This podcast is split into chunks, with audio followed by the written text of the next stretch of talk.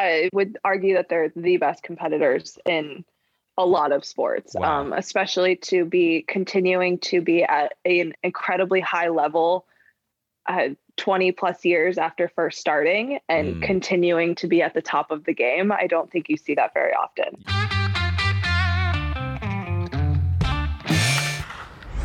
Sax in the morning. Sports, money, life. Steve Sax. Hi, Steve Sax here with Sax in the Morning, and really excited about having you with us today because today is Thursday and we have our long form guest that I think you're going to be really excited to hear from. This young lady is currently ranked number 22 by the WTA. In 2017, she was a U.S. Open finalist, and in January, she was a semifinalist at the Australian Open. And wait till you hear about her foundation called the Kindness Wins Foundation that she founded. And I was able to speak at this foundation just last week. It was just amazing, all the great things that they do. And she's going to tell you all about that. She's going to tell you about the unbelievable baker that she is and the passion that she has for that. And, you know, what it's like to uproot your life as a young kid because she wanted to be a great tennis player, and boy, did she accomplish that. So, with that, let's bring her in. Madison Keys, great to be with you today. Thanks for having me. You bet. Now, it seems that y- your family didn't come from deep into tennis. Now, I know your dad was a really good athlete, but how did you get so inspired to take up tennis? I actually, no one in my family plays tennis at all. I, I mean, to this day, they still can't play tennis. They have zero desire to pick up tennis rackets. Really? Um, Huh. But I actually started because I happened to be walking through my parents' bedroom when they had Wimbledon on, Huh. and I was four years old, and I wanted the tennis dress that Venus Williams had on. So, so it was is mo- more the aesthetics and the dress that really attracted you to tennis. Absolutely. I had no idea what tennis was. I believe I referred to it as the game with sticks. Um, I love it. had had no idea and the only way I was allowed to get a tennis outfit was if I actually played the sport. So here we are 23 years later. wow, that is amazing. It's just uh, you know the outfit was one that attracted you to it. Now moving to Florida from from Illinois, uh, you started training at the Evert Tennis Academy. I believe John Evert, Chrissy Evert's brother, was your coach. How inspirational was he, and how deep did he get you into tennis as far as not only the physical part of the game but the mindset as well? he was a massive part of honestly of how my game is today. And honestly, all of the coaches that helped me at Evert Tennis Academy were, I mean, really a big part of the reason why I am here today. Um, they changed a lot of my just fundamentals and things like that. And then to be able to work with John, and he obviously had his sister come around all of the time, and Chrissy would still would hit with us, and I was also able to practice a lot with Jenny Brady, who Oh. just had a phenomenal year a couple years Mm. ago. So, I mean, just kind of all of those factors were so important in getting me to the point of actually thinking I can, in fact, be a professional tennis player. Right. What was it like to hit around with Chrissy Evert? It was great. Chrissy is to this day still one of the most competitive people really? I've ever met. She- Um, she was very competitive. I think the last time we ever really played points, I think I was 13 or 14. And it was like as soon as she thought it would maybe flip and I was getting a little bit too fast or strong or anything, it was like, nope, we're done. right. I mean, Madison, we talk a lot about hard work and there's no shortcuts. And I know what it's like for a baseball player. I'm curious about tennis. I mean, I suspect there's probably no difference. How much dedication and hard work does it take to be a professional tennis player? it takes a lot and obviously i only know tennis mm-hmm. so i don't really know what fully goes into all other sports but from 10 years old i started practicing monday through friday we would hit for about four hours a day plus an hour of fitness Wow. uh, i had to fit school into that somehow yes. um, so it was usually wake up in the morning, start your day at about 7:30.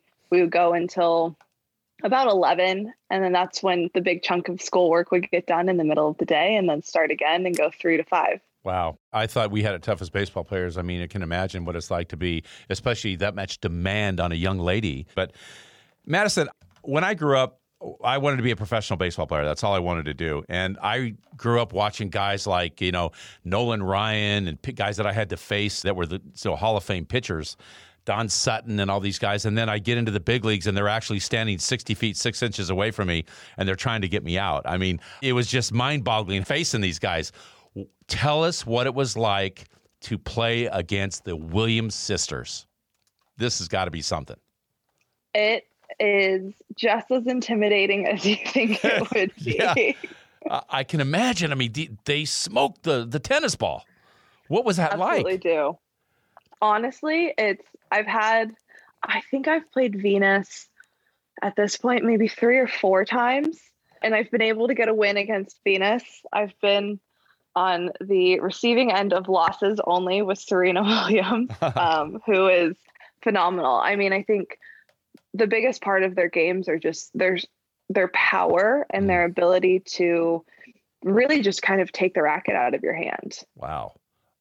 Okay, so their athleticism, you can see it. It comes off the screen pretty pretty strongly, but I guess they've got a lot of determination and a lot of stick to itiveness, right? Pretty pretty good competitors, I would say.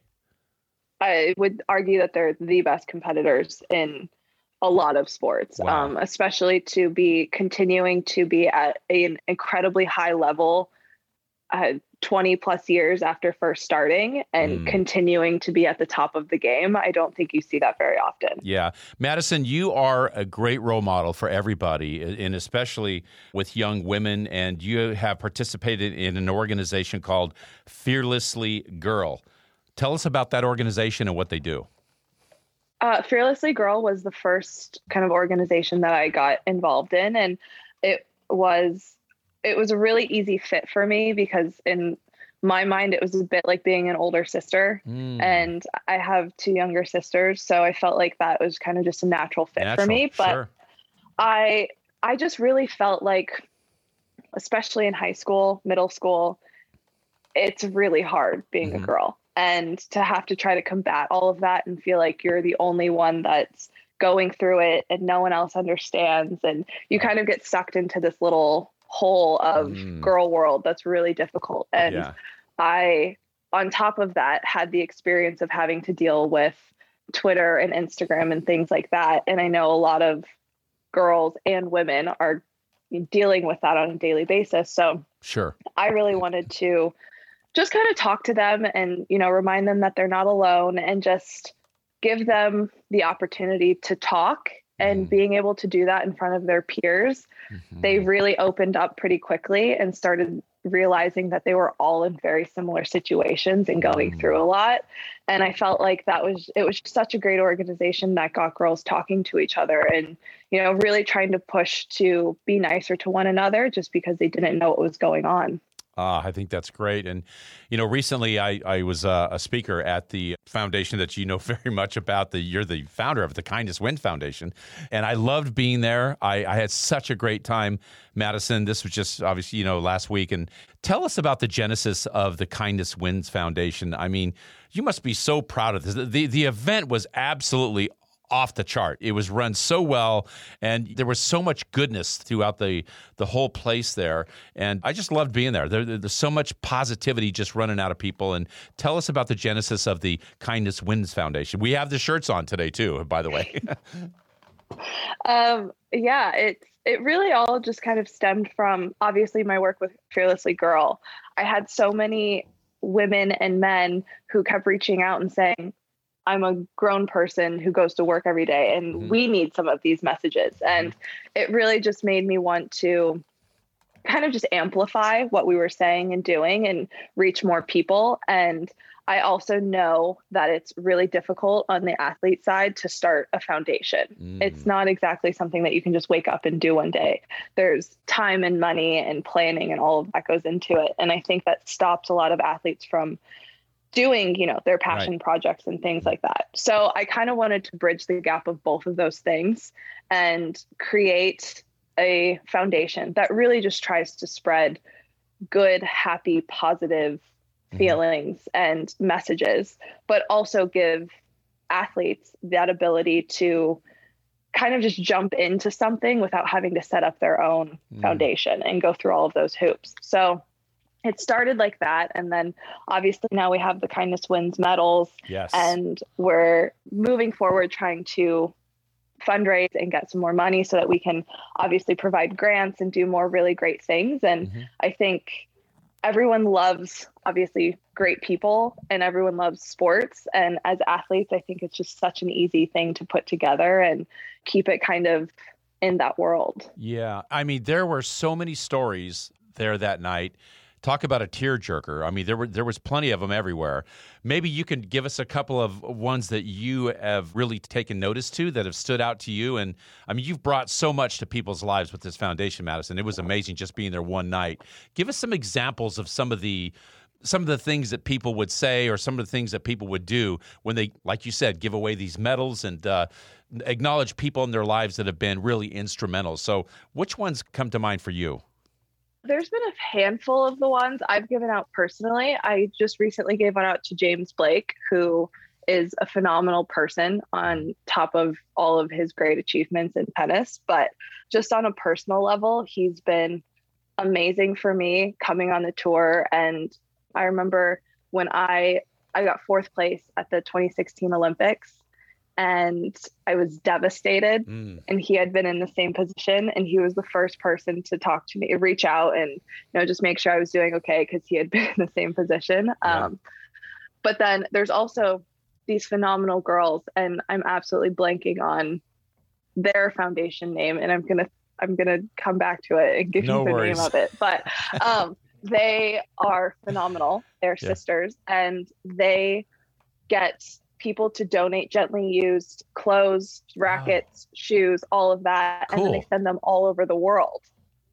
That's amazing. I mean, yeah. South America, I think they've started sending them to countries in Africa. They send oh. them to, uh, I mean, all over the world. And it's just, tennis is such a great sport, but it's mm-hmm. obviously expensive and you need a lot of things for it. So yes. um, I was so proud to give them a medal just because oh, they've done such great. great work. That's great. Madison, you see that as it is now. Where do you see kindness wins like in the next five, ten years? How many places can you reach?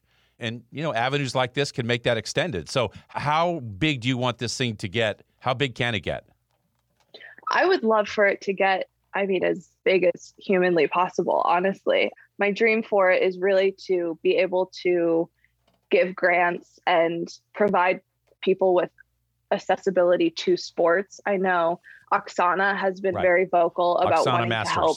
Mm-hmm. Yes, who's one of the most incredible people I've ever met. Yeah. Um, mm-hmm. Unbelievable athlete.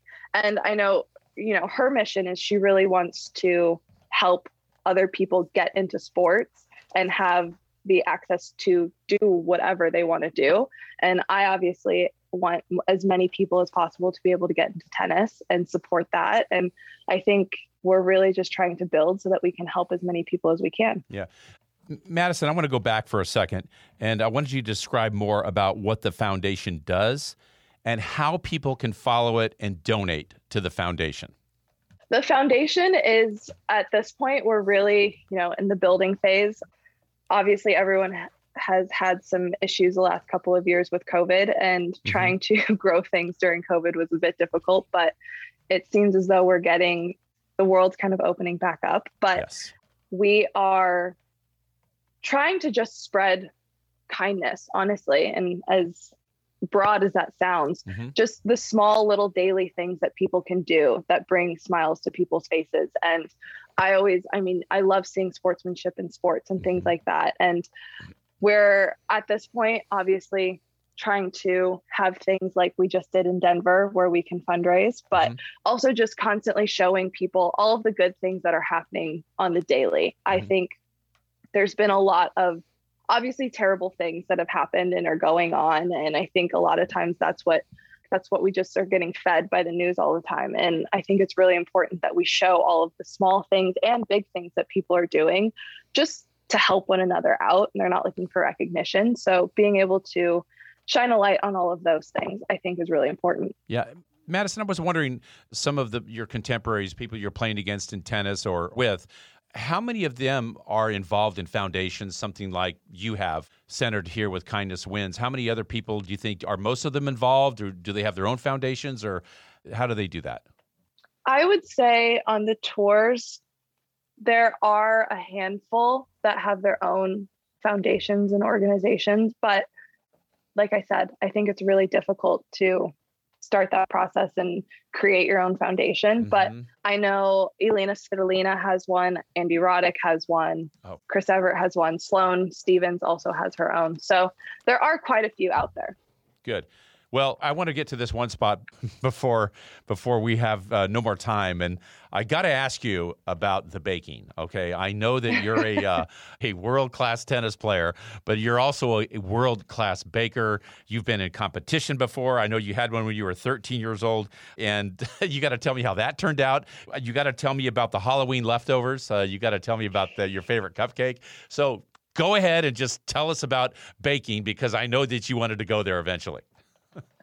I love baking. I've loved baking for a really long time. And when I, as you said, when I was 13, we had a tennis tournament and it was right after Halloween. And there was a competition for who could have the best baked goods, essentially. Right. And my mom had been basically trying to get rid of all of the candy in the house slowly but surely. Right. So I thought, what better way than to, you know, throw the kitchen sink at a cupcake and put all of our Halloween candy into it, and wow. I won. So, so you did. Um, so you threw all the Halloween candy into a cupcake. So what I'm hearing here is you had what caramel, chocolate, peppermint. I mean, did it run the gamut, or uh, how big was this cupcake?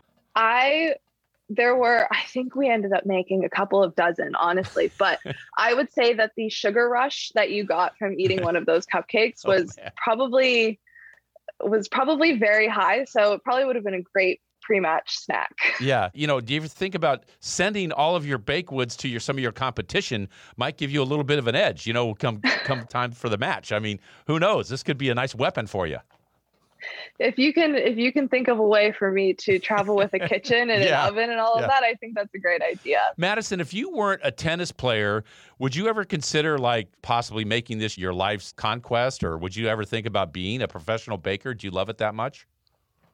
I do really love it. I'm not not sure if I'm good enough at it. Um, my decorating skills are subpar. So I might have to go into some sort of schooling for that. Well, let me introduce really you to my sister it. Cheryl. She's the greatest baker I've ever seen. We tell her you got to get your own baking thing. She doesn't want to do it, but she's unreal. So there's people out there that could help you. Believe me, you can start with my sister. Well, when I'm done with tennis, I'll ask you for your sister's okay. contact. yeah, that's great. Uh, so, Madison, where does it go now? I mean, you're number 26 in the world. What is your goals right now as it sits in front of you? Like you said, the world's opening up now. People are getting more and freely being able to go and play. And so, I got to think that there's going to be opportunities for you to get to that life's goal. I absolutely think that's the case. Obviously, I mean, seeing on TV, our stands are much more full mm-hmm. and fans are back allowed. And I think that's kind of helping all sports. I think a lot of athletes who were competing through COVID were obviously struggling without fans. So mm-hmm. to have all of that back and just be able to really appreciate everything that we were missing out on uh, is amazing. Yeah. I was curious about how much your family gets to attend some of your matches or overall because I mean it's got to be tough traveling all over the world. I know my parents and, and my family tried to come as much as they possibly could. My gosh, we took them everywhere. I mean, they just were like part of the luggage, you know. They just came. And so I was curious on how much your family gets a chance to come and see you play. Uh, not that often. my sisters and mom have come to Wimbledon one time. My mom came to the French Open one time my grandparents actually drove to Cincinnati when I actually won the title there, which was great. So they got to see me play live for the first time in a really long time. But mm-hmm. we're a bit too international, unfortunately, to sure. send the family all over the world. Yeah. Madison, I was curious too, because we talk about this a lot on the podcast, doing a reassessment. It's kind of like doing a check. You know, you get to one certain part of your career and, okay, that's good. But now I've got to kind of up my game. I got to raise the bar of expectancy. I got to, what type of things do you do and how often do you do that? For instance, where do you see yourself right now? I think right now I'm in a pretty good position. I don't think I've ever won this many matches at this point in a season. And especially after last year, I mean, last year was probably my toughest year in the last seven or eight. As, Mm. uh, just emotionally, results wise, it just wasn't doing as well. And it was really kind of taking the enjoyment out of tennis for me. And I made a really big commitment at the end of that year and going into our preseason to try to find why I love tennis again and find that enjoyment. And Mhm. I think not coincidentally, it's when I've done the best that I have in a really long time. And more than that, just really enjoying every part of it. Mm-hmm. So, which tournament is next for you, Madison? I am going to uh, Madrid this Wow. weekend. And after that, I play in Rome and then Paris. Wow. That is amazing. I mean, does it ever just like hit you and say, oh my gosh, I'm one of the most coveted tennis players in the world and I'm traveling to all these places? You came from Illinois, you went to Florida, and now you're conquering the world. I mean, you're going everywhere. Does it ever, you ever ha- kind of have to pinch yourself and think, man, this is something that started from a dream? Definitely. I to think about where I came from. I mean, I'm from a really small town in Illinois and Mhm. we have one tennis club. So to think that all these years later that I could be doing what I'm doing and travel all over the world is um is really a dream come true. Yeah. How about your favorite city, Madison, that you've played in? I mean, are you about to go to one of those that you've been to before, or what's your favorite city? I would say every time I get asked that question, a lot of the time it's based around food for me. Um, yeah. Charleston, South Carolina. Oh, one of my favorites, phenomenal too. Food. Absolutely one of my favorite places ever. I stayed at the Vendue Hotel. I can tell you, they have the bikes out front. I love Charleston. Go ahead. Charleston is at the top of my list, along with Rome. I think Rome is one of the greatest cities in the world. Well, I'm going to make it a point. I've, I've told myself that now I hadn't had a vacation in 10 years. I'm going to take two vacations a year. One of the places I'm going is to Italy. I'm going to go to Rome, and my family's from Italy, my, my mother's side. So I'm going to go to the village where our family started. So I've, I can't wait to do that. But I've heard Rome is just absolutely amazing. I wanted to ask you one more, if I may. I wanted to ask you about the Aussie Open, and that's a pretty amazing thing. I think that you were in the finals there at the Aussie Open, and when was that? Like in February? I made the semifinals of the Australian Open in, I think it was January. All of the months at this point have blurred together, but Wow, it's Um, tremendous. it was great. It was the first time I've made the semifinals, I think, in six years. Um, Mhm. So it was really a dream of a tournament for me. And just to get to play in front of the Aussie fans again, because I missed it the year before, it was so great. And then unfortunately, I lost to Ash Barty, who then went on to win the trophy. But it was a really, really great tournament. And I love playing in front of Melbourne just because they're some of the best fans. Yes, I've been to Melbourne. That's the only place in Australia I went. I absolutely loved it. Madison, got to ask you one final question here. You know, tennis is such a regal sport. I mean, you know, you shake hands with the guy, the what do you call the line judge, and you shake hands with him, and everything is so nice. You know, baseball, we're in the dugout, we're swearing it, we're doing all that stuff, we're kicking things and throwing them around. And I mean, I mean do you have trouble kind of controlling yourself? Does sometimes you want to just drop a dirty word once in a while? Or I mean, I mean, how do you stay so nice all the time when you got such a just an intense competition? Because t- that's the way tennis is, the way I see it. the key is to know where all the microphones are. So as Yes. long as you know where the microphones That's are right. and they can't pick up anything that you're saying, then Right. I, I, mean, it. at the end of the day, you don't want to get fined. So you try to be on your best behavior. Right. Yeah. You know, unfortunately, we see a couple guys go out there where they slam the racket against the guy that's called the line judge and all that.